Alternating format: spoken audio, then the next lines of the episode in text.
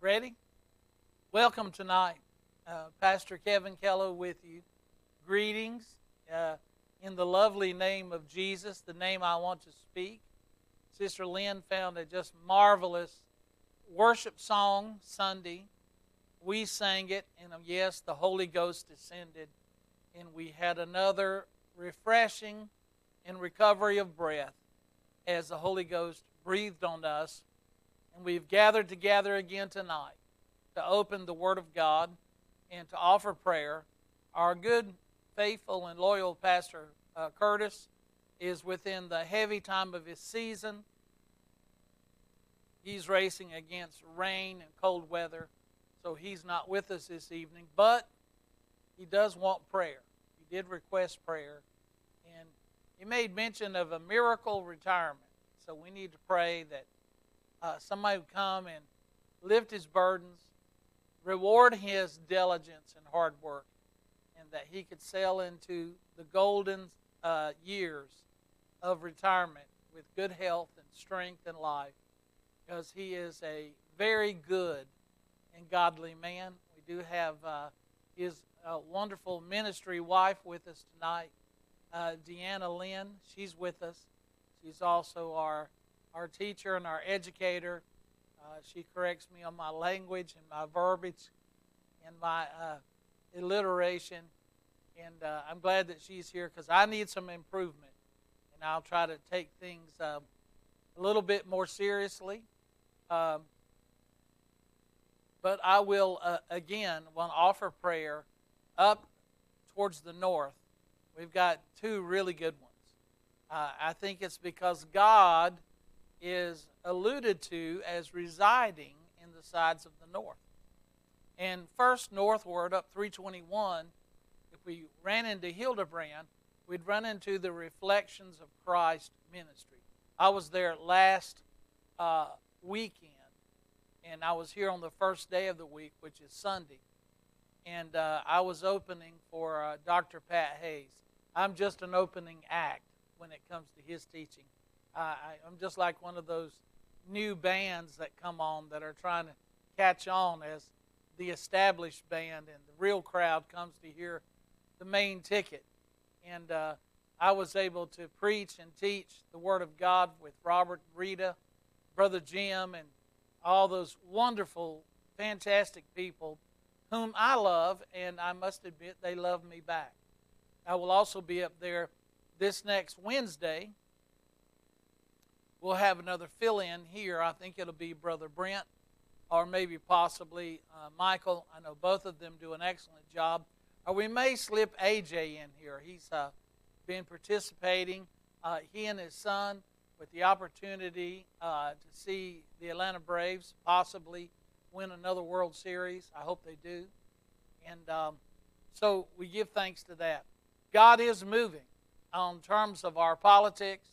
We had a nice Republican uh, red wave of people who no longer want their children uh, manipulated and miseducated by critical race theory and teaching the lies of this Hannah Nicole Jones, who is basically a racist herself, and uh, just makes the argument from the point of racism uh, to indict all white people, which is we are not guilty. I have zero guilt when it comes to uh, that indictment, and uh, you know I don't even know if I can feel bad for you. Uh, I've had to work and live and press on, and uh, we're glad that America is waking up. Parents are waking up. You cannot trust public education in the hands of Democratic leadership. Uh, again, so we're thankful for that. Uh, in places like uh, Minnesota, uh, New Jersey, uh, in Virginia, and so we, we just are very thankful uh, that that real people who listen to the people, people who listen to their constituents, their districts that they represent. I would really keep my ear to the ground for what my people wanted to have done. So if we headed out west, we run into another good ministry at the Refuge Church in Pelham, Tennessee. That is, uh, again, Roy and Amanda Wood. So uh, we acknowledge them and we bless them. And uh, their two sh- sons that they're training up in the way that they should go. And then further up north at the Redeeming Life campus, where James and Sheila Potter reside. There's a wonderful man there, uh, Brother James. Is also where uh, Dr. Pat Hayes is the emeritus overseer and teacher and educator, uh, someone that I get to work with and travel with uh, from time to time, and even be the opening the opening act uh, to the main show. I, am kind of the uh, I, am kind of the hors d'oeuvre, and he's the prime rib and and potato, and uh, the the green beans and all that good stuff. So, uh, but appetizers are good. They get you ready for the for the big meal. And then if we went down south, we cannot forget my good friend and brother uh, Raymond D. and Ann B. Burrows of Faith Temple. They are there and they do a really marvelous job uh, with their church, and uh, they're just as good a pastors as I think uh, you could see or find. Uh, someone that I learned from, par excellence. I, I, have them on top shelf. I come in around probably third or fourth. I'm, I'm, I'm, I'm on the shelf, but they're top shelf. They're, they're top of the top. And I'm still learning myself. Uh, but I do love them, and I send my love to all those wonderful people in that direction. And uh, pray for yours truly. I got uh, my booster vaccination today and my flu vaccination. Holy mackerel! I got a I got double double in each in each shoulder. So, and I'm doing well. So I give God thanks. Now we have things to remember in prayer. Remember good health and life and strength. Some of us all struggle at times. And um, we want to pray tonight for God's mercies. Uh, this is going to have to do with the second part of the covenant called grace. In the second part of that covenant called grace, as is found in Isaiah 55, uh, verse 3, um, verse 5, I mean, is that it's the sure mercies of David. And God is merciful to our offenses or our unrighteousness. Things that we do that would normally break a relationship. God, in the name of loving, forgives in His mercy to our offenses so that He can keep relationship with us when we come short and we fail. So tonight is a night about mercy. Uh, I pray all of those who tuned in and listened in uh, for our sermon on Sunday and enjoyed it. And we've got further down south. If you really go down south, and uh, apparently the, the Crimson Tide is receding, they're no longer number one in the football polls, but Alabama's rolling back instead of rolling forward. Thank God. Um, but there are some fine fellas down there who are really young and really strong uh, in grace. And um, we appreciate their energy and their youth. Joshua Wood and his anointed wife Samantha, who apparently on Sunday night, uh, while Josh was playing on the piano, began to move in the gifts of the Holy Ghost. Kind of took the service over, and uh, they had a real recovery, a real refreshing a real breath of God uh, moving there in their church. I know Pastor Greg and those were definitely blessed by Miss Samantha, uh, the Holy Ghost woman who's married to a Holy Ghost man, Joshua. And then a little bit closer to the Georgia, I believe it's Georgia Alabama line, you have, uh, and he's a hoot, uh, you have Ricky Odom and then Joshua's younger brother, Jonathan Wood. We want to remember them as well. They're young ministers seeking and praying to do God's will. And let's lift them up. We have many people that we want to lift up and many people that we want to pass the baton off to. They're our next generation. They're the hope of what's coming. Uh, when I get to where I can't do it no more, I'm, I'm doing the best I can now. and I'm feeling stronger. And now I do believe I may get to live a little bit longer than I thought. Uh, I was uh, pretty much on wobbly uh, legs there for a while. And uh, I was saying Sunday, uh, this weeble wobbles and falls down. So uh, the falling is less, and I appreciate that. I'm getting a little bit better and stronger. I just just pray for me that I don't eat too much. even though I don't eat probably a fourth of what I used to, I, I couldn't pay I couldn't pay weight to leave my body. It seems like it, it, it locks down and says, "Oh no, we're not leaving. We're hanging on." So anyway, uh, yours truly uh, would appreciate prayers this way for continued good health. I also want to say uh, to my friend Rick Hensley, he had a birthday, and uh, I want to say a happy birthday to him as he approaches the 70s range. Uh, my older brother in the Lord, but uh, we do we do love him. So Father tonight, anoint me tonight to speak all the words of this life to your people. God bless this streamcast. Bless this and God favor it with your grace and anointing. And let the word of God be rich tonight. Let the hearers listen and receive the engrafted word I believe what I have to say tonight is very important. Covenantally true, fundamentally foundational to all that we say, ask, or think. And if we practice anything, dear Lord Jesus, let us become people who practice forgiveness and mercy. Let us be people who practice the unconditional love of God in establishing a hope that would never make people ashamed or me and God, let the love of God be shed abroad in our hearts through the Holy Ghost.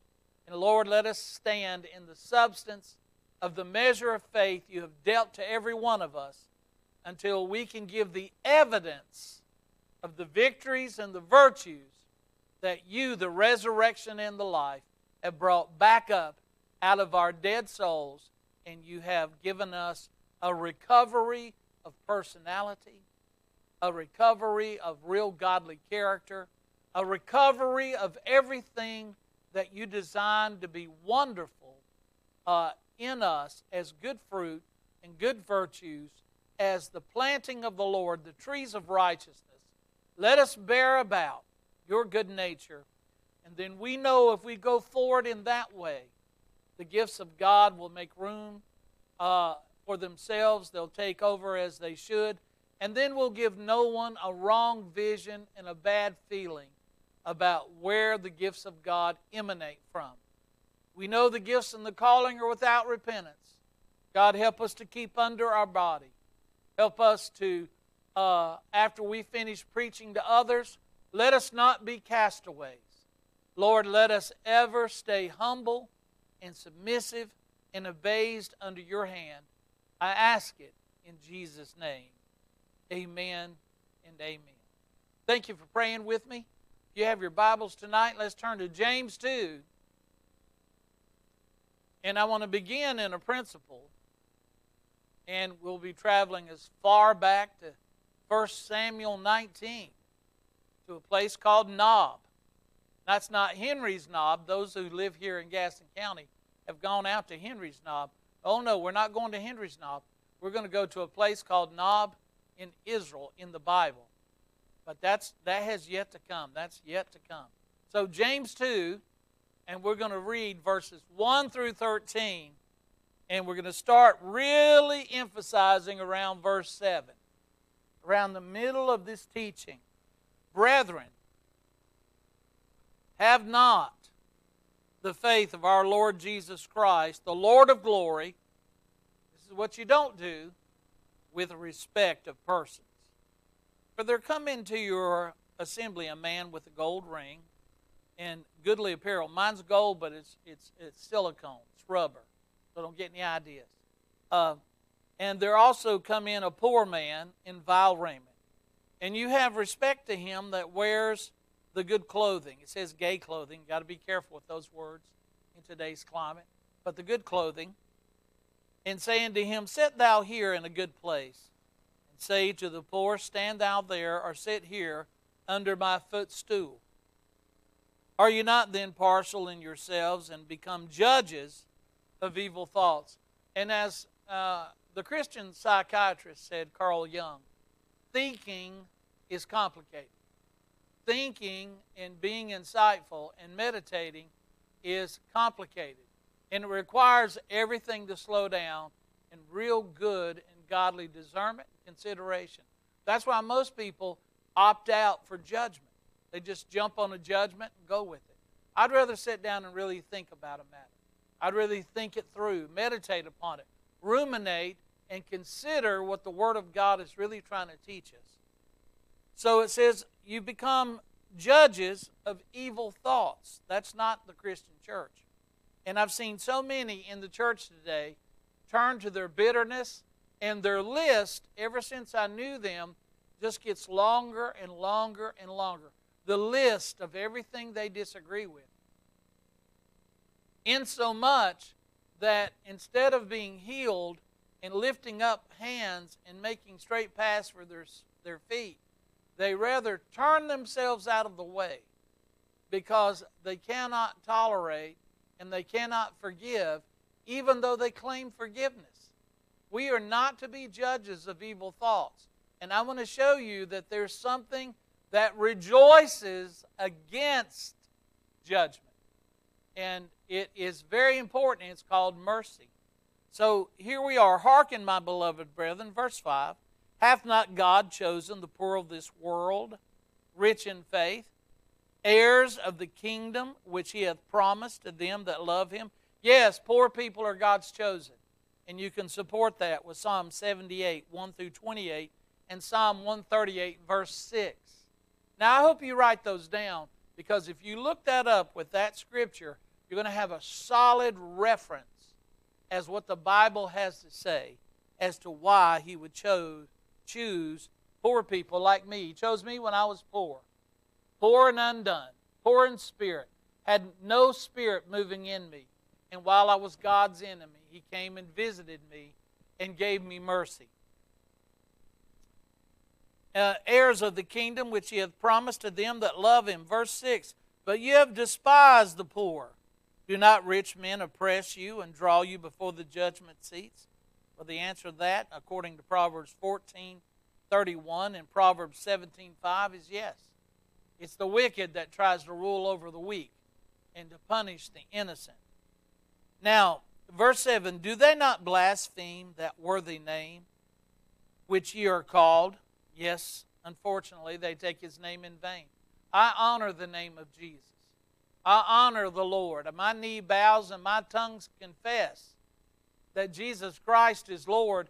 And I believe it's a glory to God who became my Father through the new birth of Jesus Christ. Amen. And then verse 8, now we hit the royal law. This is what it's all about. If you fulfill the royal law, boy, this is up there of the royalty.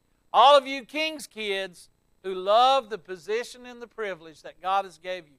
Let's see if you'll practice what gives you that privilege and what gives you that position. The royal law, according to the scripture, is thou shalt love thy neighbor as yourself. And if you do, you do well, which means you don't want to hurt people or you don't want to malign people. You don't want to judge people wrongly. You don't want to gossip. Uh, while, you know, I've seen people go back five years, six years, ten years. And one person uh, is completely liberated. Same place, same time, same bat time, same bat channel, same situation. And one person is condemned and the other person's completely off the hook. And we just overlook that and we show mercy to one and give condemnation to the other. These things ought not to be. That is salt water and fresh water out of the same well and there are no wells found here on earth that do that except the wellspring that's inside of human beings. How can you be forgiving to one, same bat time, same bat location, and then condemning to the other?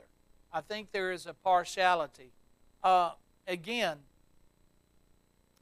thou shalt love thy neighbor as thyself. If you do that, you do well. But if you have respect to persons, watch it now respect to persons. If you don't like Rahab the harlot, she's as much a woman of God as Mary, the mother of Jesus. Yeah, remember I said it. She's in the messianic line and promise. What was called a witch from Egypt, the call lady of Jericho, made a covenant with the two spies, and they came into agreement. And on that day, all the walls fell, but on the uh, southeastern side of the city, there was a tower. She had the penthouse where all the men of the city would go and uh, contract with her for the illicit sex with the women of that city. It was with uh, those two men that she made a deal with for her and her father's house because she had heard of the fame. And Rahab from Egypt was saved. When all the walls came down, one penthouse stood, and there was a scarlet thread of redemption let down her wall. Yes, she comes into the line. She marries a Jewish man, Salmon. Salmon uh, gives way in birth to a fellow named Obed, and Obed gives way to a birth called Jesse.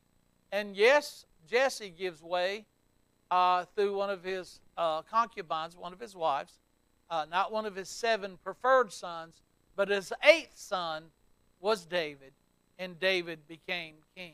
And it's through that messianic line that we have not just Mary, but also Joseph.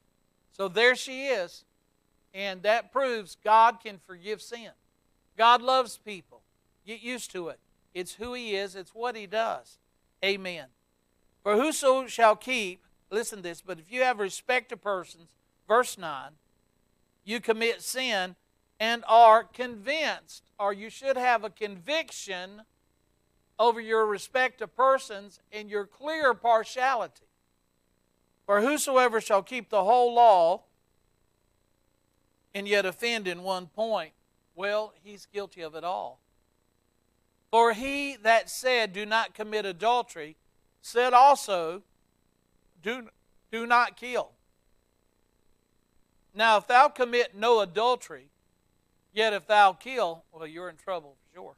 Uh, yet if thou kill, thou art become a transgressor.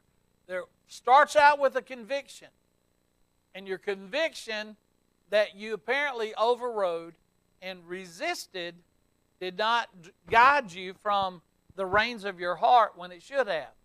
You should have a feeling that lives on the inside of you. This is New Testament theology that you give an account of the deeds done in the body in real time. How can you forgive one person and then condemn another? Same place, same time, same event. And yet one gets forgiven and the other is held guilty. These things ought not so to be. Uh, now you become a transgressor. You are acting and holding on to your partiality. You're not loving your neighbor as Christ forgave you. You ask for forgiveness, but you give none. You ask for mercy, but you show none.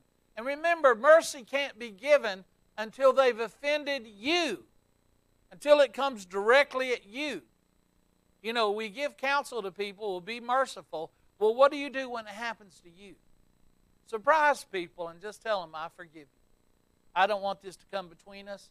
I forgive you. I hope you change your life. I hope you meet Jesus and I hope you get saved. I hope God is merciful. Uh, this is not worth falling out over. The relationship's more valuable than whatever little thing got messed up. But now you become a transgressor of the law. And that's how Nathan got sent to the house of David. Even though he had committed adultery with Bathsheba, when he jumped the line and killed the lamb, who indeed wasn't Bathsheba, but it was uh, her husband, Uriah. He was the one that nurtured her up. She got to live. But when he killed Uriah, Nathan came a knocking. When he premeditated and pre planned his murder uh, when they went against the Ammonites. David is said through the prophet Nathan, You used the sword of Ammon to kill my servant Uriah. And that's a direct reference to how uh, Uriah was put to death. So again, uh, you become a transgressor of the law. Now look, here's two more two more statements that we need to listen to. So speak ye, and so do, as they that shall be judged by the law of liberty. The law of liberty. that's interesting. Where the Spirit of the Lord is, there is liberty. Let the Spirit stay in between you. You can see someone building up in the bitterness because they are less and less filled with the Holy Ghost. If there's a possibility of being full of the Holy Ghost, there's also the possibility because of bitterness, unforgiveness, partiality, respect of persons, which then turns into hypocrisy. Boy, we're in a bad stew right now. Then it floods in that you are less and less filled, less and less moving in the refreshing power of the Holy Ghost. God begins to resist your proud, unforgiving spirit, but He always gives grace to the humble, always gives grace to the merciful. So speak ye, and so do as they that shall be judged by the royal law of liberty and where the Spirit of the Lord is, there is liberty. The more you see Jesus clearly in the mirror of God's Word, the more we are changed into the same image, uh, even as by the Spirit, the Spirit filling us now, by the Spirit of the, of the Lord, because wherever the Spirit of the Lord is, there is liberty. You have greater freedom to maintain your relationships. A bitter person has less and less Holy Ghost. A spiritual person has more and more full to overflowing. Uh, uh, uh, good point. Amen. And then number 13, here we go. Here's the clincher. For ye shall have a judgment without mercy that has showed no mercy, and mercy rejoiceth, is in the constant rejoicing state against judgment. So instead of judging your brother, hey, have mercy, forgive it. Remember that you yourself are a son or daughter of forgiveness. People get misguided, people make mistakes. If you can save the relationship, become the scapegoat. Be, okay, it's my fault. Uh, okay, we'll make it my fault. Can, can I ask you to forgive me? Can, will you be restored with? You've got an alt with me. How amazing! I'm a pastor. I, I, am over a church. Well, that's not surprising. Of course, you have a fault with me, an alt with me, uh, someone that I don't hate like you hate, someone that I'm willing to love that you don't want to be loved, someone that I forgive that you don't think should be forgiven. Of course, it's my fault. So let me be blamed. But Proverbs 11 17 said, He that showeth mercy does good to his own soul. He that showeth mercy doeth good to his own soul. Now, if you would, I want to show you a couple places where Jesus really went out of his way to uh, point out the need for mercy. You'll turn to Matthew 9, the top of the chapter, we find that Jesus has entered into a ship and he's passed over again and he's coming to his own city. Now, his own city is a place that he had to rebuke. They tried to kill him when the Sabbath controversies uh, began to start. And, I, and while you're there in Matthew 9, I'm just going to read a small portion of Luke 4 because there he was again. And he asked, uh, this is after John 3, after his visit uh, from uh, uh, the, the, the, the, high priest, one of, one of the men in the high priesthood, after Nicodemus, thank you, Lord Jesus, after Nicodemus came and visited him, Jesus now is qualified to do something that he really registered for when he was 13. He went with his family to the temple, and Jesus uh, went and registered and qualified for his rabbinical bar mitzvah. Not just his bar mitzvah, but to be a high priest of the law, which requires some four days of quoting all of the Decalogue from Genesis all the way through Deuteronomy. You have to quote the whole thing. Uh, what are you doing with your time? Do you know the Bible? Well, to, to be a priest, you have to sit down, Brother Joel, and you got to quote from Genesis to Deuteronomy. Yes, I think I could do it. I do. If I would give myself to it and shut myself in, I know Sister Lynn could, uh, but I think I could do it. I would give myself, and that's where my heart really was. And back then, you didn't have all these other attention killers that are trying to drag you away from God constantly. Jesus sat there and not only quoted Genesis to Deuteronomy, all that Moses, the first five books of the Bible, uh, uh, had to say, you know, Exodus, Numbers, Leviticus, Deuteronomy, Genesis. And then he not only answered all the questions about the law, but he also asked questions about the law. In Luke 4, he goes into uh, the synagogue in Galilee, and the power of the Spirit is on him, and he comes to Nazareth, uh, Cana of Galilee, uh, where he was raised up, and he asked for the book of the law. Now, until you're qualified by the 12 high priests, until you're qualified with your rabbinical bar mitzvah, you are not allowed to even touch the scriptures.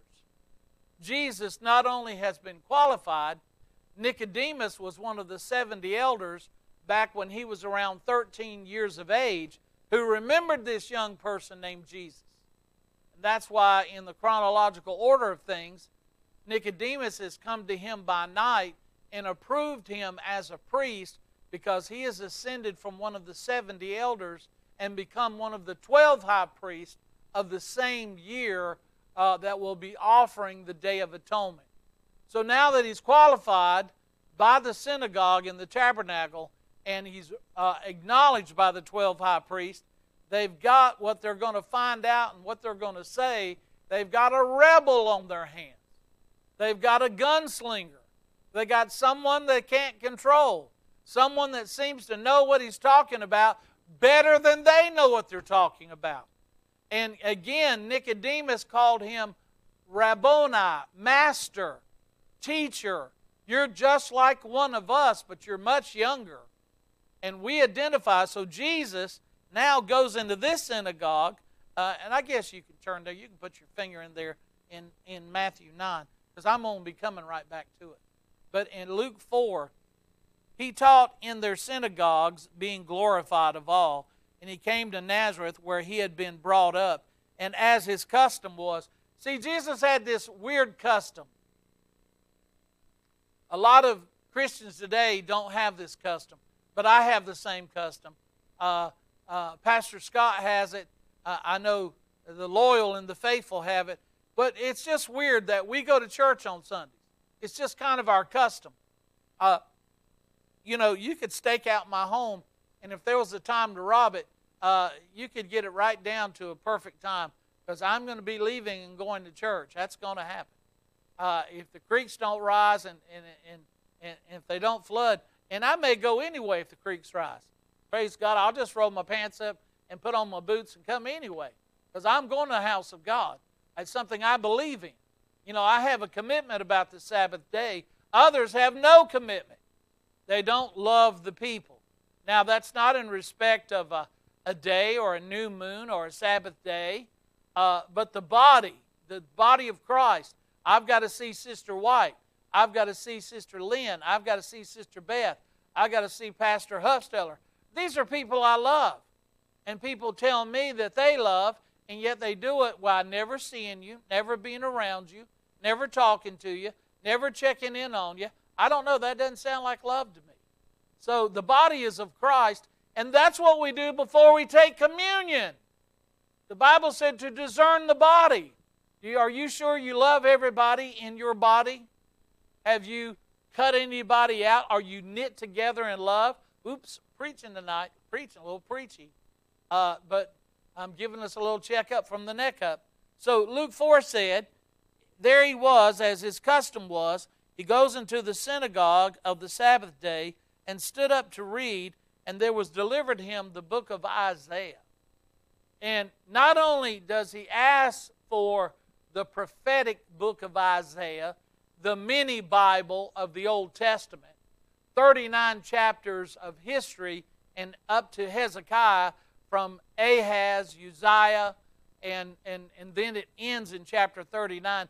And then 27 more chapters that are messianic and talk entirely about the forerunner of our Lord Jesus, John the Baptist, or Elijah, and then the Messiah himself that was coming. So, not only does he ask to handle the scriptures, he turns to the very place and talks about himself in the Bible. Now, we know this. He quotes Isaiah 61, verses 1 through 3, but he leaves out one part, one part of that, and that is to open up the prison houses.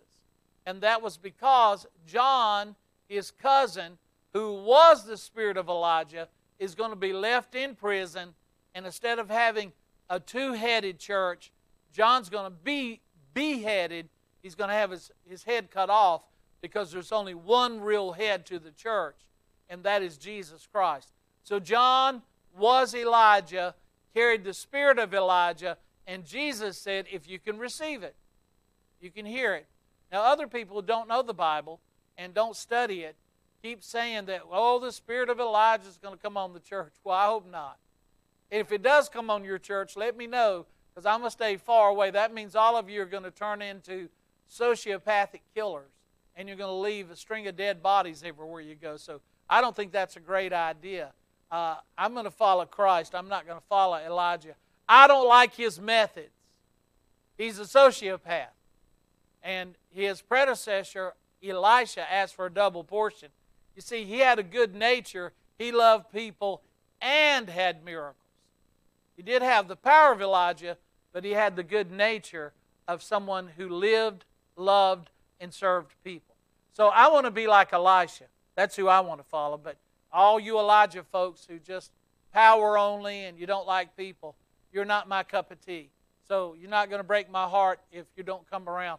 Because I'll probably get to live longer if you're not around because you'll probably kill me, call fire down out of heaven, something like that. We don't need that. That's not what we want. No, no, no. So he goes on to say, he went into the Sabbath and he stood up to read. The book of Isaiah was delivered to him. And then he quotes, and I didn't catch this for decades. I read and read and read, and I always just assumed that that line in there of opening up the prison houses uh, would be in there, but it's not, and there's a reason why. In verse 19, to preach the acceptable year of the Lord, and he closed the book and he gave it to the minister, and all the eyes were fastened on him like glue. What did he just read? My Lord, he even knew where to turn. And he began to say unto them, This day is this scripture fulfilled in your ears. And all bear him witness, and wondered at the gracious words which proceedeth out of his mouth. And they said, Is not this Joseph's son? There it is. Doubt. We know who this guy is. How can he say he's Isaiah 61? Joseph, his dad's a carpenter. And we know Mary. And even though they went out of their way to get the Roman papers to certify them as citizens and say that Jesus was the son of Mary and Joseph, uh, even though they went uh, on the day and had him circumcised uh, before the eighth day, just like the law said, and got the papers from the head temple in Jerusalem, and they said that Jesus had all his paperwork done. Is what I'm trying to point out. He did everything as legally as he could. Yet there was always this going on gossip. You know, you can do everything right, and people still going to gossip. They're still going to talk about you. They're still going to say, yeah, well, we know.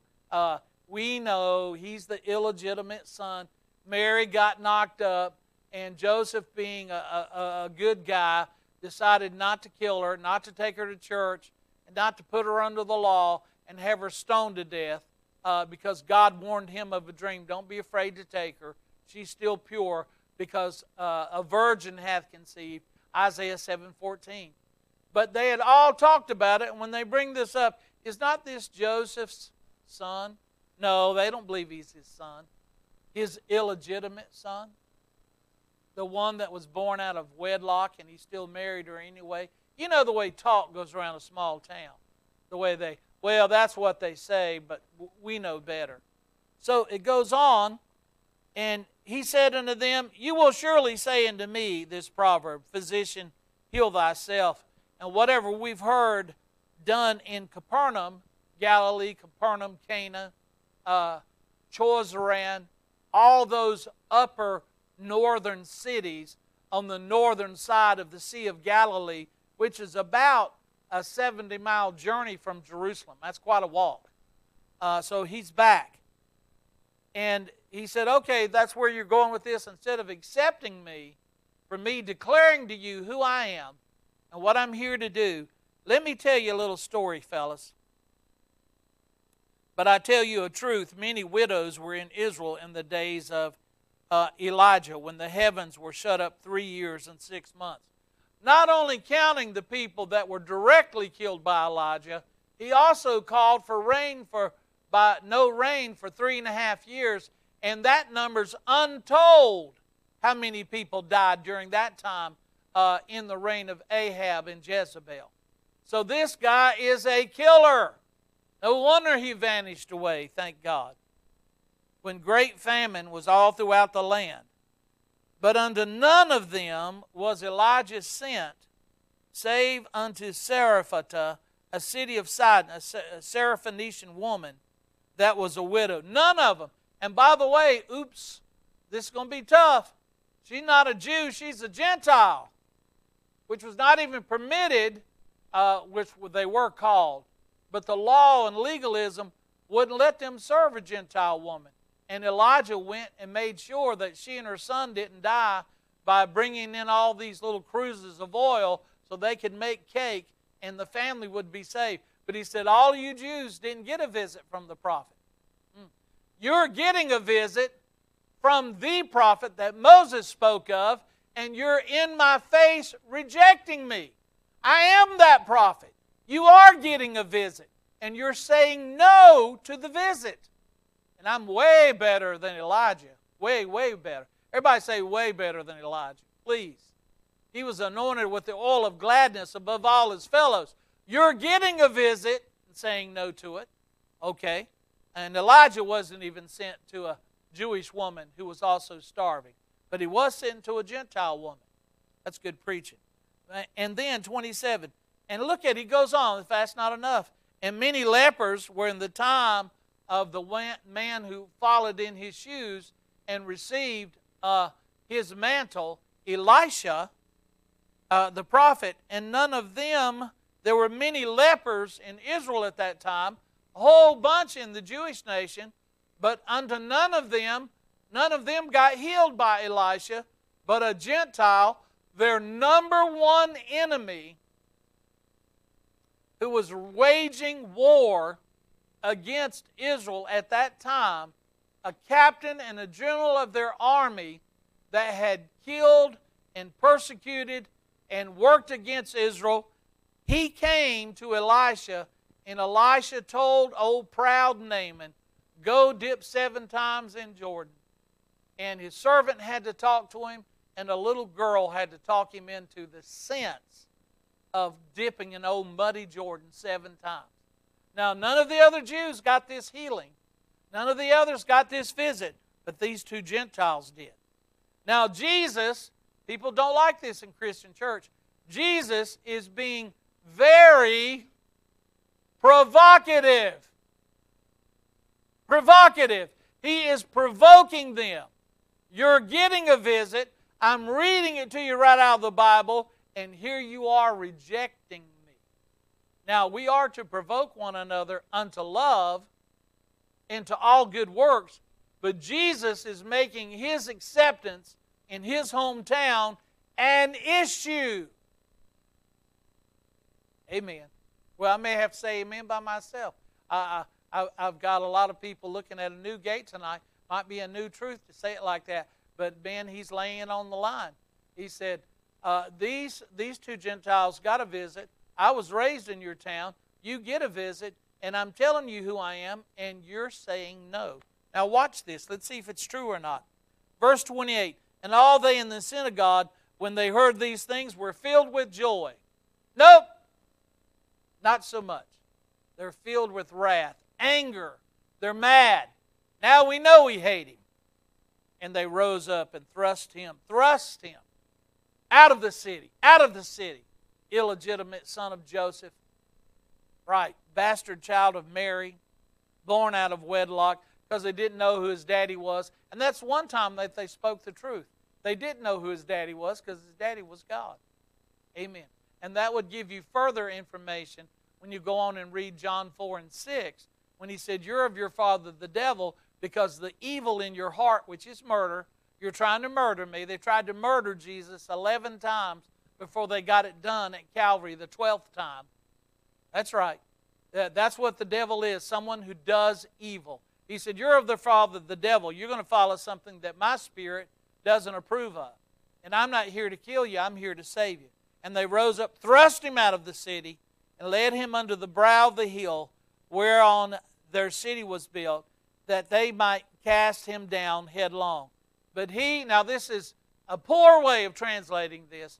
All of you King James Version Bible lovers, I love it too. That's what I preach out of. But if you don't really search the words, you'll never get the true meaning. But he passing through the midst of them, which means, Joel, he stared them down. He said, You think you're going to throw me down that hill and kill me? He looked straight at them and walked right through the midst of them. Same way when they came to take him in the Garden of Gethsemane with all the 50 men of the priest uh, guard, and as soon as he admitted who he was, he said, I am he. 50 men fell on their back. He just admitted who he was. We seek Jesus of Nazareth. And he said, I am. And when he said am, a lightning bolt went boom, and 50 men fell on their backs. All he had to confess and tell them, I'm him. That's who I am. I cannot deny myself. If we deny him, Paul said, he abideth faithful. He cannot and he will not deny himself. I'm not going to be ashamed of him or his words or his name or his power or his Holy Ghost. I'm not leaving anything out. I believe we can have it all for all the right reasons and live the right way. Jesus stared them down. They thrust him out of the city. They're going to cast him down the hill. He looked right at them, walked right through the midst of them. Somebody say, Praise God. Isn't that good? That's what happened in his hometown. Now let's go to Matthew 9, and as the harmony of the gospel teaches, we're going to find that Jesus is back in a ship and he's going to pass over the Sea of Galilee again into a different country, Cana of Galilee. He's going to leave Nazareth, Matthew 9, and he passed over and came uh, into his own city, another part. And of course, that's what took place while he was there.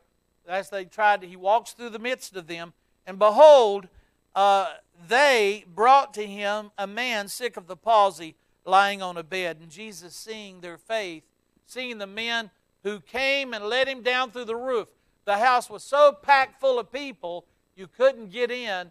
So they're carrying their friend on a stretcher because they believe their friend can be healed.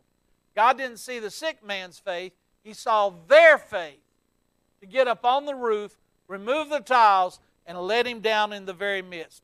Man, I need some friends like that, don't you? How many like to have about four friends like that? I think I got more than four. Praise God. I see at least four here tonight. So I'm in, I'm in good shape. I, I, I'm, I'm good company. Praise God.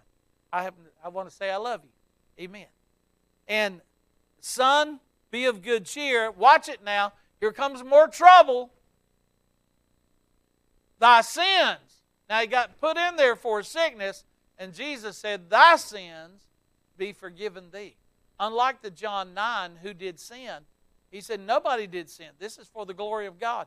But this time, he starts out with Sister Lynn and said, Thy sins be forgiven thee. Well, well, well, Brother Chumley, you can see eyebrows just a puffing and smoke coming out their ears, and uh, this man blasphemeth. Ugh, who but God can forgive sins? Behold, certain of the scribes said within themselves, all, you know, bottled up, this man blasphemed. And Jesus, knowing their thoughts, wherefore think ye evil in your hearts? Where does evil come from? Not the devil, your heart. For whether is it easier to say thy sins be forgiven thee, or to say, arise and walk? Now, you don't believe I can do the internal miracle, which is the greater miracle. Danny Hustetler preached on that, and that is the greater miracle. But I'm going to do the outer miracle because if I can heal the outer shell, I can heal the inner life. And he said, I know that you guys walk by what you see and you don't walk by faith. So I'm going to do the easier of the two. I'm going to heal the man of palsy that you may know I have the power to forgive what's within the man. Amen. Everybody say amen. Thy sins be forgiven thee, or to say, Arise and walk. But that you may know that the Son of Man hath power on the earth to forgive sins. Then saith he to the sick of the palsy, Arise, take up thy bed, and go unto thine house. Woo! Welcome to church. Man, you talking about people jumping? I bet you there was hot tamales in that house. They got to jumping and shouting and praising God. They had themselves a Pentecostal fit. They were glorifying God. Praise God.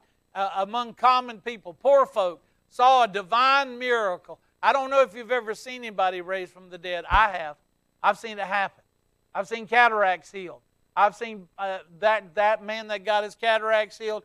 Son, he was crawling over that church like Spider Man when he could see straight. It was a miracle of God. Woo!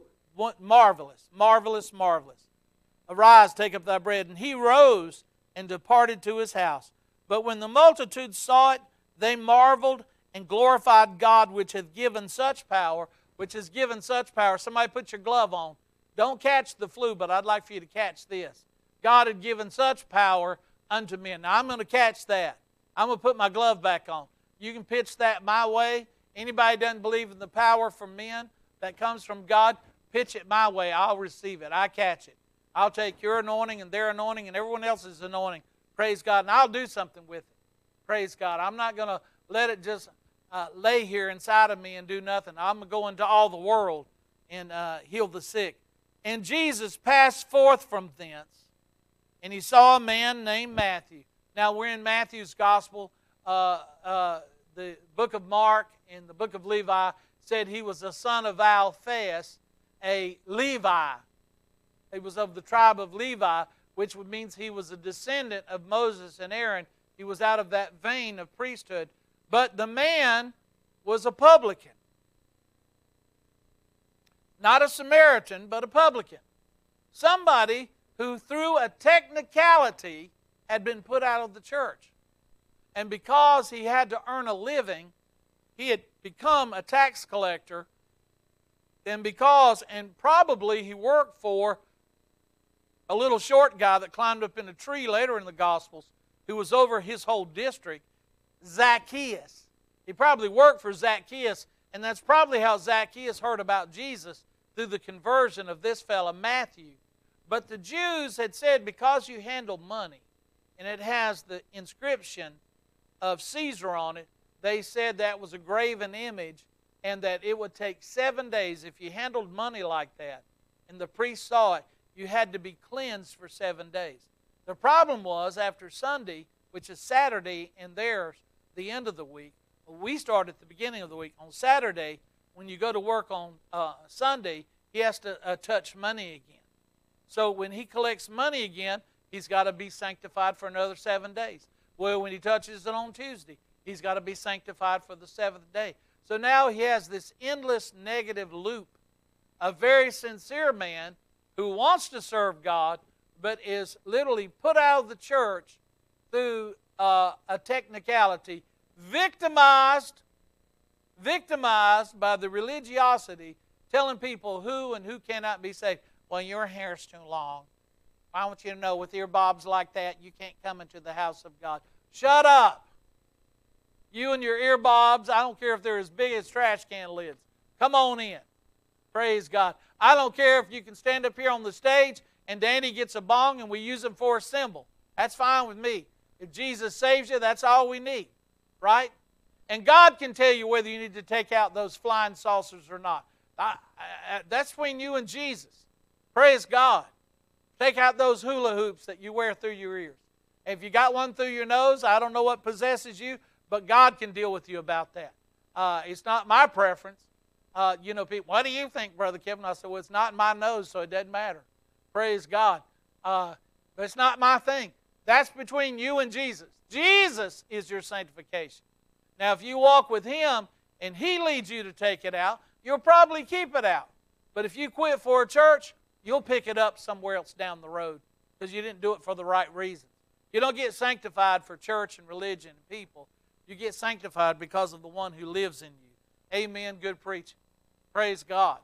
Because remember, flesh and blood shall not inherit the kingdom of God. And all of you that get hinked up about what people are doing on their skin and flesh right now, well, that's not going to inherit the kingdom anyway. So don't worry. Don't worry. Trust me.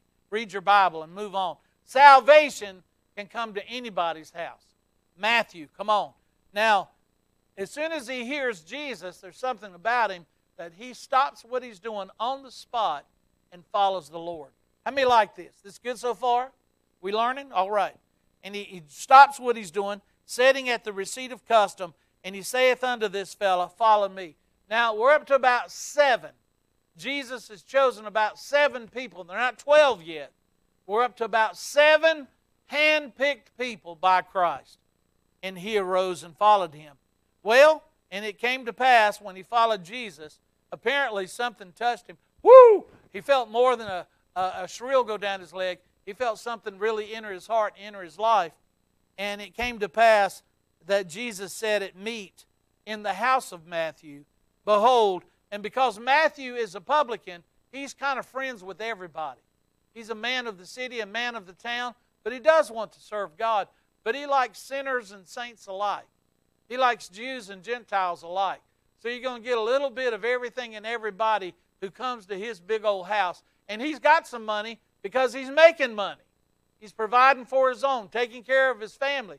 And when he has when he has a, a, a pig picking, everybody in the county shows up. I mean, it is on, bro. Everyone comes over with their flagons of wine and and uh, uh, their hog heads and everything, and you know they're gonna have a pig picking. No, I'm sorry, you can't eat pig. That's right. Uh, so it, it's probably a, like a cow or something or a lamb, lamb chops.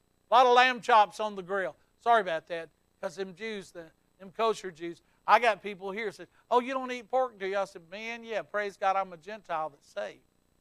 Glory to God. I, I'll probably lose 100 pounds if I quit eating pork, but uh, I believe it's sanctified by the Word of God and prayer." Now these guys wouldn't have been eating a pig. I shouldn't have said that. I'm from the South down here. We like we like barbecuing pigs, but they were having they were having a feast over there, and Jesus was eating with them. Hallelujah. And publicans and sinners came and sat down with Jesus and his disciples. And when the Pharisees saw it, and said unto his disciples, Why eateth your master with publicans and sinners? We put those people out of the church, and he's over there eating with sinners. But Jesus heard that. He heard, overheard him. He was eavesdropping. He, he, now, he didn't discern it. He was eavesdropping. They, they said it in earshot. How arrogant. They said it loud enough where he could pick it up. Now, he's better than Superman. He has supersonic hearing, and he can discern your thoughts. I mean, this guy's got Superman beat hands down. He's supernatural. But it went into his ears, and Jesus, when he heard that, he said, uh, They that be whole, they don't need a physician. Now, you don't realize that you're not whole, so you won't let the doctor work on you, so your sins are going to remain. These people are lost and don't even know they're lost. Some of them know they're lost, and you've already rejected them. You put them out of the church where it could have been worked out, where they could have understood God, but they that are sick, that's who I came to. I go to sick folk. But go and learn what this meaneth. Amen to God. Go and learn what this meaneth.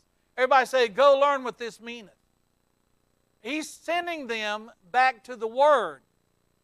In, other, in another place, by the time we read nearly the same thing again, he said, Have you not read the Scriptures? You people say that you study the scriptures, and because you study them, you think you have eternal life. But he said, These were the people that were testifying of me. He said, Go learn what this meaneth. Now, the best way to learn what mercy means is to follow Jesus Christ, not criticize him. That'd be the best way to learn it, but they're not going to learn it from him. He says, Okay, take another source. Go back to the Bible and see if you can read. I will have mercy and not sacrifice. Now, for that word sacrifice, everyone that they were sacrificing over their rules and regulations, over qualifying and disqualifying people, we'd use the word victimization. Have you ever been there? I, I got uber righteous when I first got saved. I was uberly self righteous. And I was taught in the church that I was in, it took me a while to figure out what was going on. Wasn't too clever back then. I lacked wisdom. Unlike the rest of the people who've been saved, I lacked a whole lot.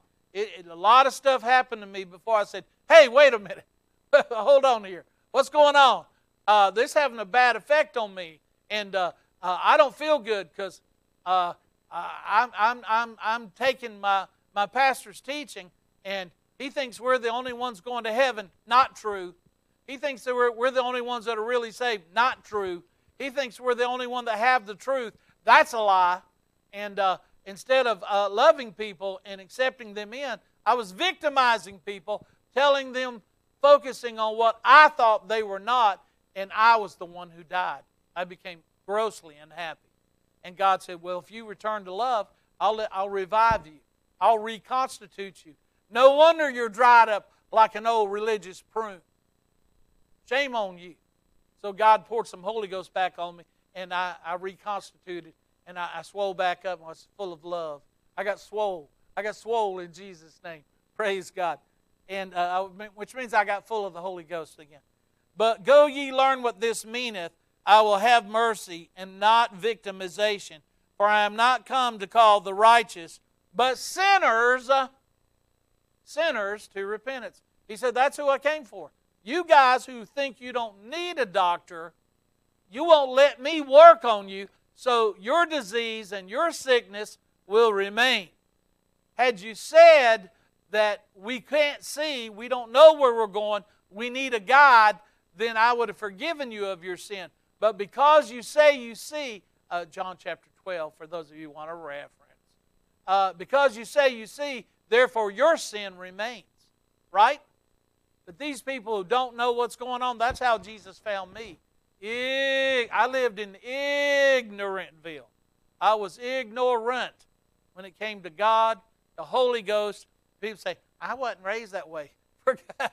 oh, really? You weren't raised that way? Well, guess what? I wasn't either. I wasn't even raised nowhere near that way, not even close. And God still saved me, and God still filled me and, and, and let me be born again. Praise God. And I've been trying to live it ever since. Now, watch this. Jesus, by chapter 10, is going to call 12 disciples, and he's going to give them power, 10 1, to heal all manner of sickness and disease. And he's going to command them what they should teach. And now the seven have turned into 12. And he, he picked everyone else in the outer regions in the upper part of Galilee, and he only chose one person out of Jerusalem itself. And guess who that happened to be? Judas Iscariot, the one that betrayed him. Only one person out of Jerusalem. That's the only disciple that he picked out of Jerusalem. And he turned to be uh, a withdrawing disciple, someone who thought his ideas were better than the, the thoughts of Christ. So he teaches them what to do, and if you'll jump all the way uh, to chapter 11. Now, you should read that whole 10th chapter because it's a good one. Praise God. I'm just trying to get to the next time he says this. Is that okay? And it came to pass when Jesus had made an end of commanding his 12 disciples, he departed thence to teach and preach in their cities. Now he's going to give reference to why John is in prison. John's going to send two of his followers to him and say, Are you the Christ? Why? Well, there's a whole sermon on that. John and Jesus spent many of their teenage years down with the Essenes, where John had become such a proponent of baptizing. And John said, I'm going to announce my ministry with uh, Isaiah chapter 40. I'm going to start out. That's going to be my announcement for who I am. And Jesus said, Well, I'm going to announce my ministry, Isaiah 61. Now, both Jesus and John knew what the scripture said, and when John landed in prison for openly rebuking Herod and his witch of a wife, Herodias, bad move.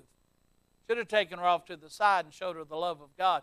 But when he openly rebuked her, Herodias, because he had his brother Philip's wife, the tetrarch, up to the north, up to the northwest, uh, near the uh, Decapolis in his region. Because he'd taken his wife, she had it in for old John.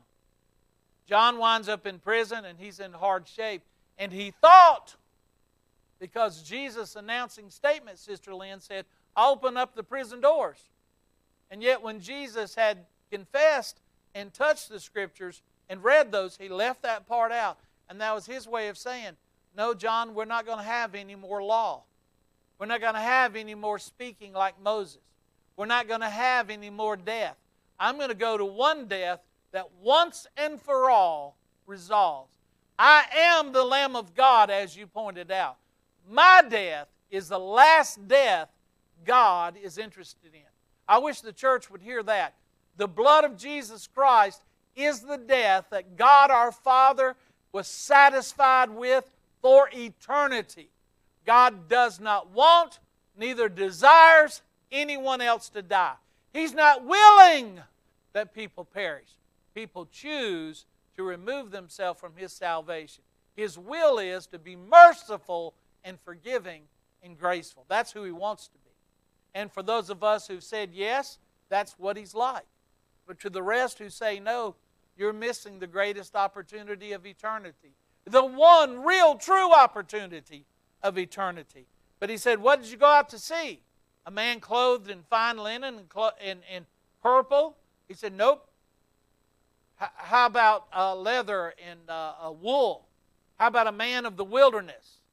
A, a prophet? He said, More than a prophet. Among them that are born of women, key verse, born of women.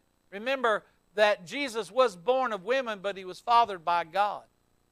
Those that were born of women from a man, there's been none greater. This is the best version of Elijah. This is as close as we can get to the power of God, and he has already offended many with his legalistic attitude. And he offended the king of Israel, even though he was a mock king. And he was uh, married to Philip's wife. Uh, he could not continue to teach the church because we can't have a mouthful of grace on one side and a mouthful of legalism on the others. We don't need such vain jangling in the church. People desiring to be teachers of the law when we're called by the grace of God. I want to speak grace and only grace and pure grace as the servant of Jesus Christ. I'm not under Moses anymore. He also vanished away with Elijah on the Mount of Transfiguration. The motive of the law and the method of the law vanished, and there was Jesus. And the voice said, This is my beloved Son, hear ye him. So John's taken out of the way. He will lose his head. And then we get something else wrong. If you'll jump to verse 12.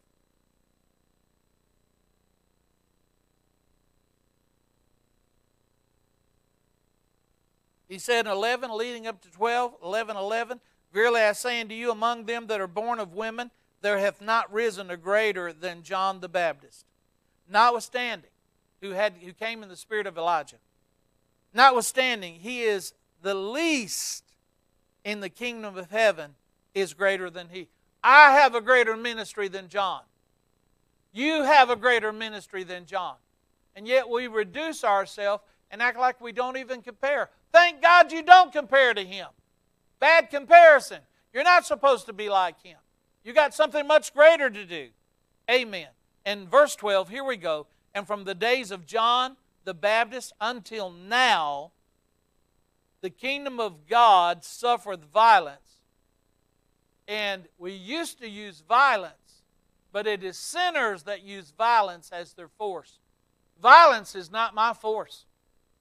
My kingdom suffers violence because everyone that is born of the Spirit suffers violence from him that's born after the flesh.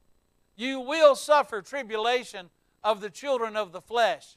You will suffer many things in this life.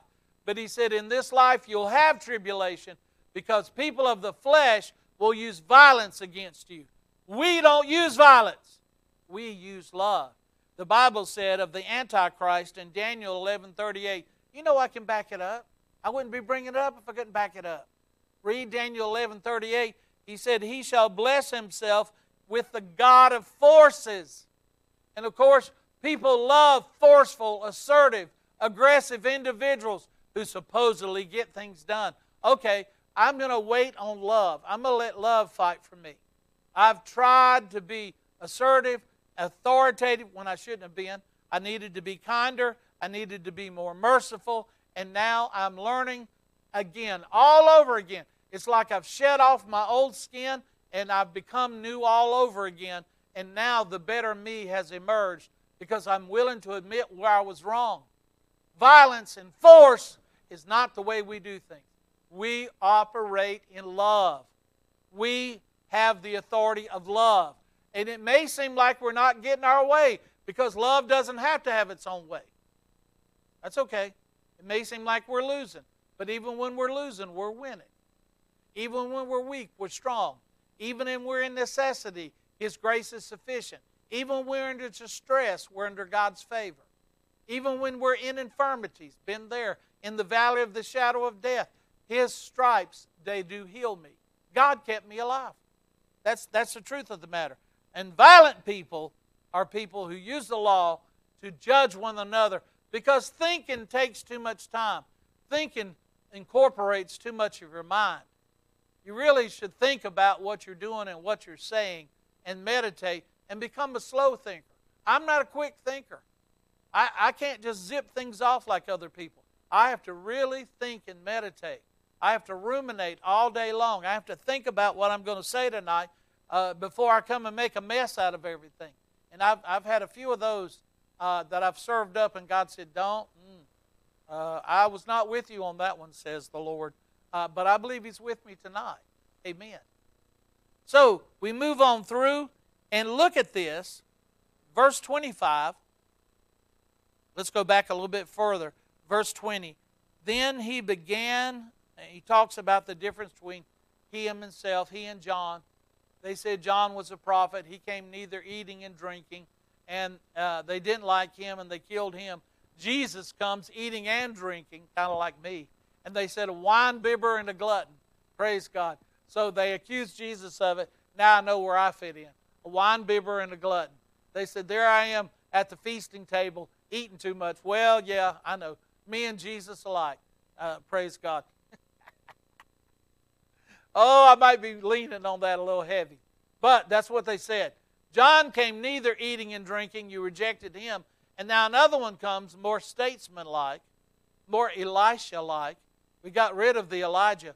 The Elisha-like person comes, lives in the city, lives in the town, loves people, sits down at feasts, goes to marriages uh, in Cana of Galilee, doesn't give them less wine. For God's sake, He gave them more wine. oh, send me a letter. I'd love it. Send me one. Send me one. Zing it out there to me, baby. I'd like to hear you explain your way out of that one. Praise God. But nevertheless, he gave them some more wine when they ran out of that marriage of Cana of Galilee. That's what he did. Anyway, uh, and, and, and, and, and they said that wisdom, nevertheless, wisdom, whatever version of wisdom God wants you to be.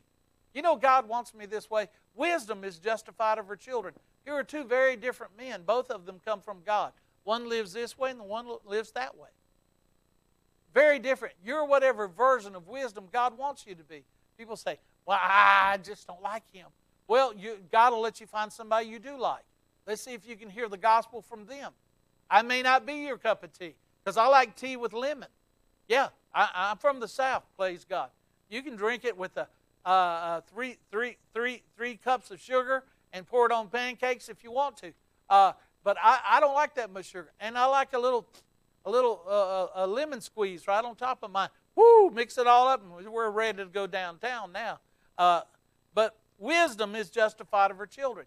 God anoints one man this way and anoints another man that way.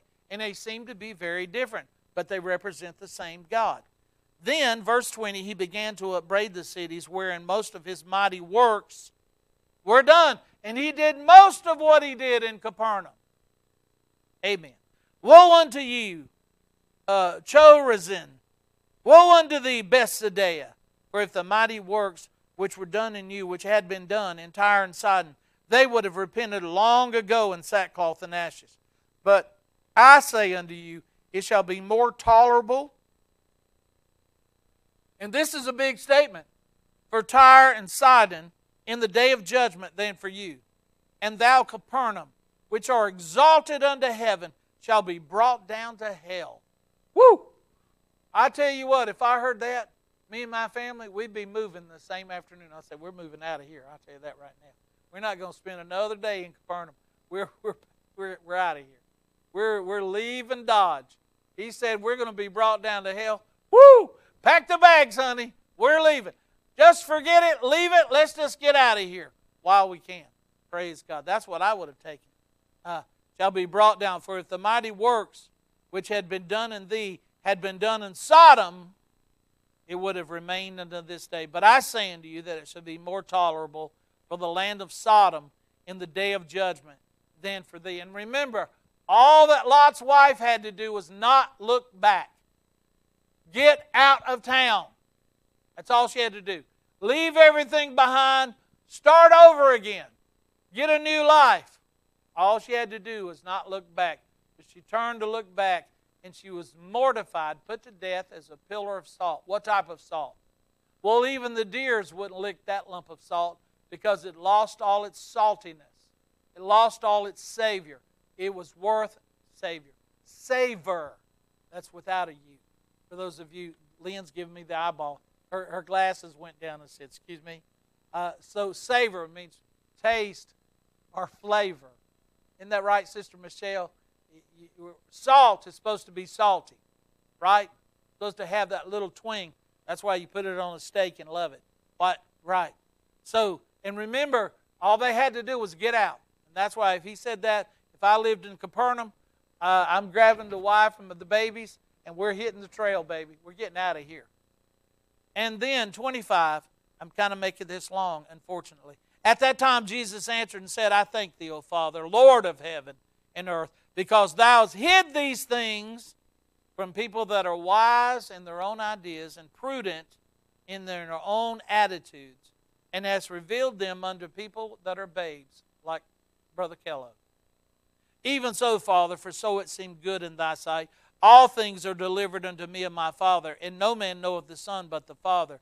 Neither knoweth any man the Father save the Son, and he is the revealer He's the revealer. If you know God, He's revealed to you by Jesus Christ, or you don't know Him. A- amen. Amen. uh, you may choke on that, but that's what it says. The one who reveals, who carries the testimony of the Father, John 3 said it again, is Jesus Christ. I carry the testimony of His salvation because I believed His testimony that He was God manifest in the flesh. He was the very Word made alive that came from a virgin womb. He was Almighty God in human form. He revealed the Father unto me. Amen. But the Father neither knoweth any man, uh, knoweth any man the Father, save the Son, and he to whomsoever the Son reveal him. Amen. Now, if you jump down to 12, of course, you can read that, come unto me. You always have people telling you that. That's still a good statement. I still like it. Come unto me, all ye that labor and are heavy laden. You shall find rest for your soul. Amen. Take my yoke upon you, for my burden is easy and, and they are light. Praise God. Uh, so that's all good. Now, 12. Now, he's coming out of Capernaum. At that time, Jesus went on the Sabbath day through the corn. And as disciples were hungered and began to pluck the ears of corn and the grain to eat. But when the Pharisees saw it, they said unto him, Behold, your disciples are breaking our laws on the Sabbath. Not lawful to pull grain down and eat while you walk through the corn stalks. Apparently, it was Halloween. There was a corn maze, and they'd been out traveling for a good while. And they started pulling, pulling corn and pulling it off. And, and, and the Pharisees are just looking for a reason to, uh, you know, if somebody watched you long enough, they could find out something they didn't like. Can you imagine being watched 24 hours a day? Well, you can catch me at a bad moment. I, I just go ahead and help you out. I said, let's take a shortcut. Instead of you having to follow me for five days, let me go ahead and show you.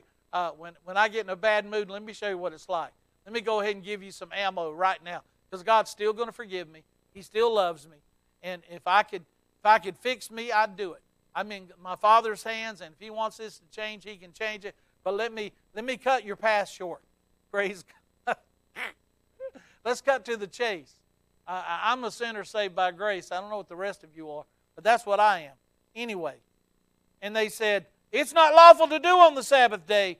And he said unto them, Have you not read what David did when he was hungered? Have you not read in 1 Samuel 19 when David and his men were the rebel running away from Saul who tried to kill him seven times? And while he was out on the lam, as they say, after Jonathan and he had changed clothes so that David could escape, after his second daughter, uh, uh, uh, Michal, had let him down by a wall, and Saul sent soldiers in there to kill David in his sleep. After he escaped out of them, after they gave the sign of shooting the archer's bow and, and letting him know if it was safe or not, because an evil spirit had gotten on Saul. He said, Have you not read? They came to a place called Nob, and there it was, the priest Ahimelech on the Sabbath day was changing out the bread. There should be 12 loaves of fresh bread cooked once a week on the table of the Lord. And David and his men were hungry. And David said, I, t- I, t- I tell you, oh, Ahim, what's going on, bro? Uh, me and my boys are hungry. We've been traveling. Uh, what you got to eat? He said, Well, uh, we don't have any common bread. Uh, we, we hadn't been in the kitchen, but we do have the hallowed bread, and it's just been chained out for 12 fresh loaves. And uh, even though the priests are the only ones that get to eat this, uh, I, I tell you what, Dave, uh, since you're on the lam, and I know Saul's trying to kill you, he said, uh, uh, let's just make sure your men with you the last three days, they haven't been sleeping with women and sleeping around, have they? He said, no, praise God. We, we, we've been keeping it a tight bunch. Uh, we, we hadn't gone into any of the villages or any of the places and met up with any of our gal pals. We're all clean in body. He said, okay, well, you can take this bread. And David said, Well, give me the bread and we'll eat. And he said, By the way, I had to get out of uh, uh, Jerusalem.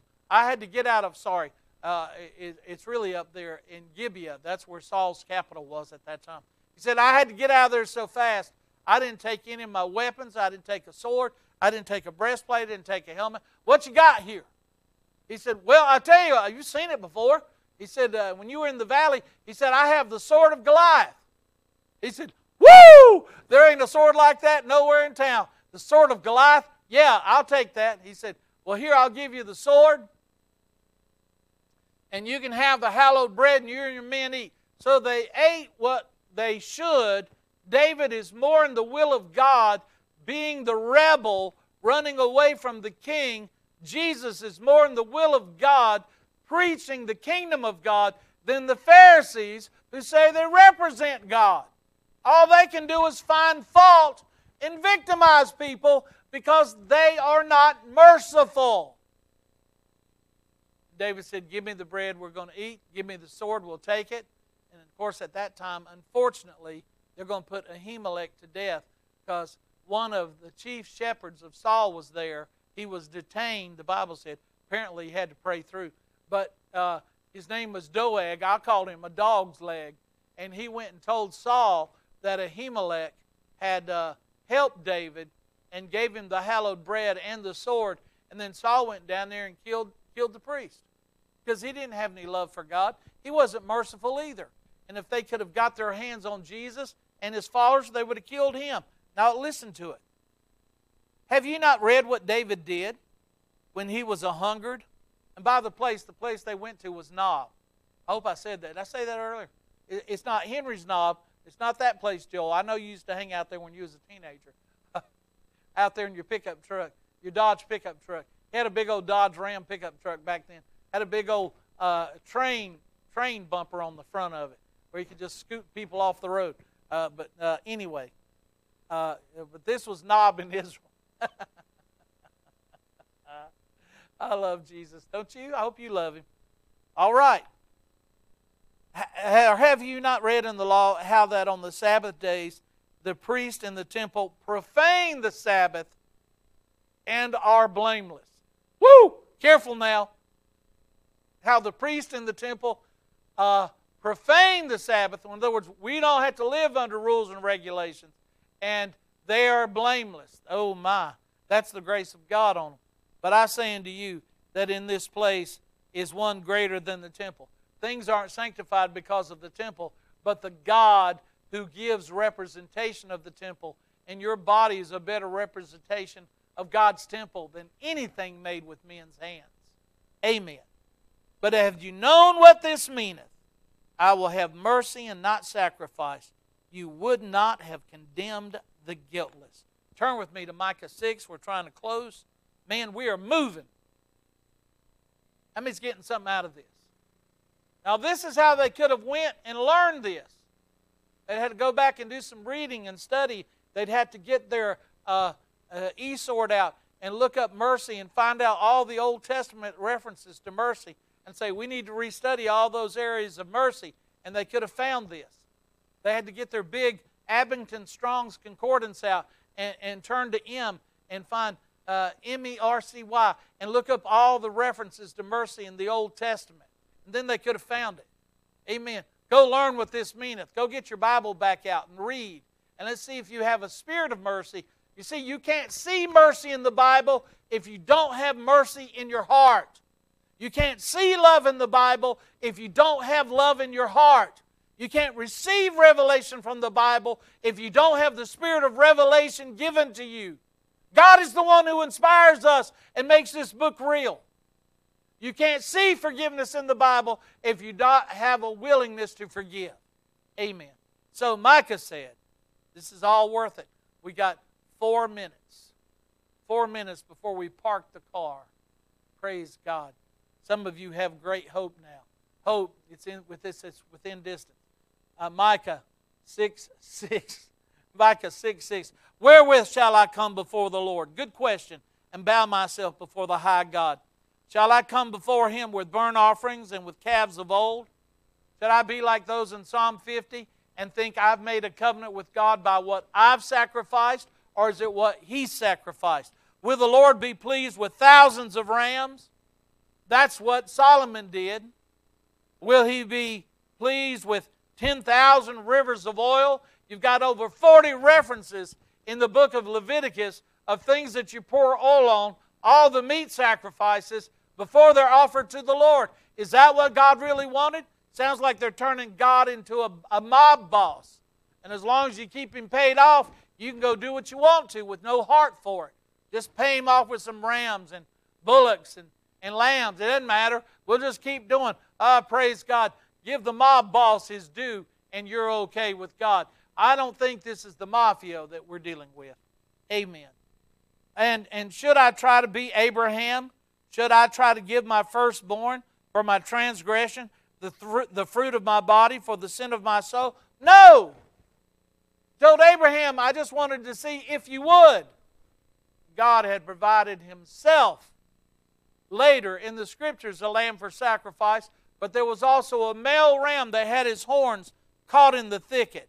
He has showed you what he wants you to do. This is what you should have been learning. This is what should have come upon you.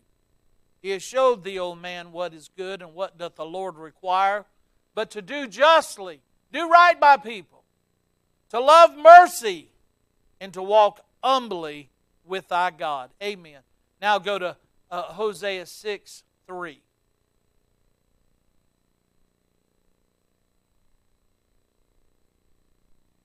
Oh, how many likes this type of preaching? Right out of the book. Amen. Right out of the book. Maybe that's why you don't write letters. You don't have enough time to use the Bible to show me uh, anything better. I'm using the Bible. This is what I believe. I'm, I'm only sharing what I believe. If you've got a better way of believing it, share the Bible with me. Be inspired, be anointed, and we'll, we'll belly up. Praise God. We'll have a feast of charity, and we'll sit down and eat with you. Glory to God. So it said this in Hosea 6 3 Then shall we know if, condition, we follow on to know the Lord, his going forth is prepared as the morning. Amen. That day star. And he shall come unto us as the rain, the latter and the former rain unto the earth. O Ephraim, what shall I do unto thee? O Judah, what shall I do unto thee? For your goodness is as a morning cloud, as early dew it goeth away. Therefore, I have hewn them by the prophets, I have slain them by the words of my mouth, and thy judgments uh, are as the light that goeth forth. Now, look what he wanted. For I desired mercy and not sacrifice. That's exactly what Jesus said. And the knowledge of God more than burnt offerings. But they, like men, have transgressed the covenant. They have dealt treacherously against me. Gilead is a city of them that work iniquity and is polluted with blood. As troops of robbers wait for a man, so the company of priests murder in the way by consent, for they commit lewdness. I have seen a horrible thing in the house of Israel, that is whoredom of Ephraim, and Israel is defiled. Also Judah, he has set a harvest for thee when I am returned, when I have returned for the captivity of my people. I want you to know that we were taken captive, but we were the prisoners. Now we're the prisoners of Jesus Christ, and He's helping us understand how we should be. He's helping me with my behavior, my conduct, the way I think, the way I live, the way I treat and talk to others is important. It's very important. Whether they be saved or unsaved, all people. I try to make friends and prayers and grace with everyone that I interact with. I, am not like the preacher that goes to the dry cleaners and just demands his 10% because he's a preacher. I don't care if you give me 10% or not. If you don't know that I love you and care about you, you don't have to give me 10% off. I just soon pay like everybody else. I'm your brother. And that's what I had to say tonight. There's more to it. You should go to Micah 7 and read that chapter, the last chapter. I wanted to get to it, didn't quite get there, but I wanted to get to it because there's a lot of good in Micah chapter 7. Right when you thought the Lord was against me, He's going to rise and be for me. I love you. God bless you. Amen and amen.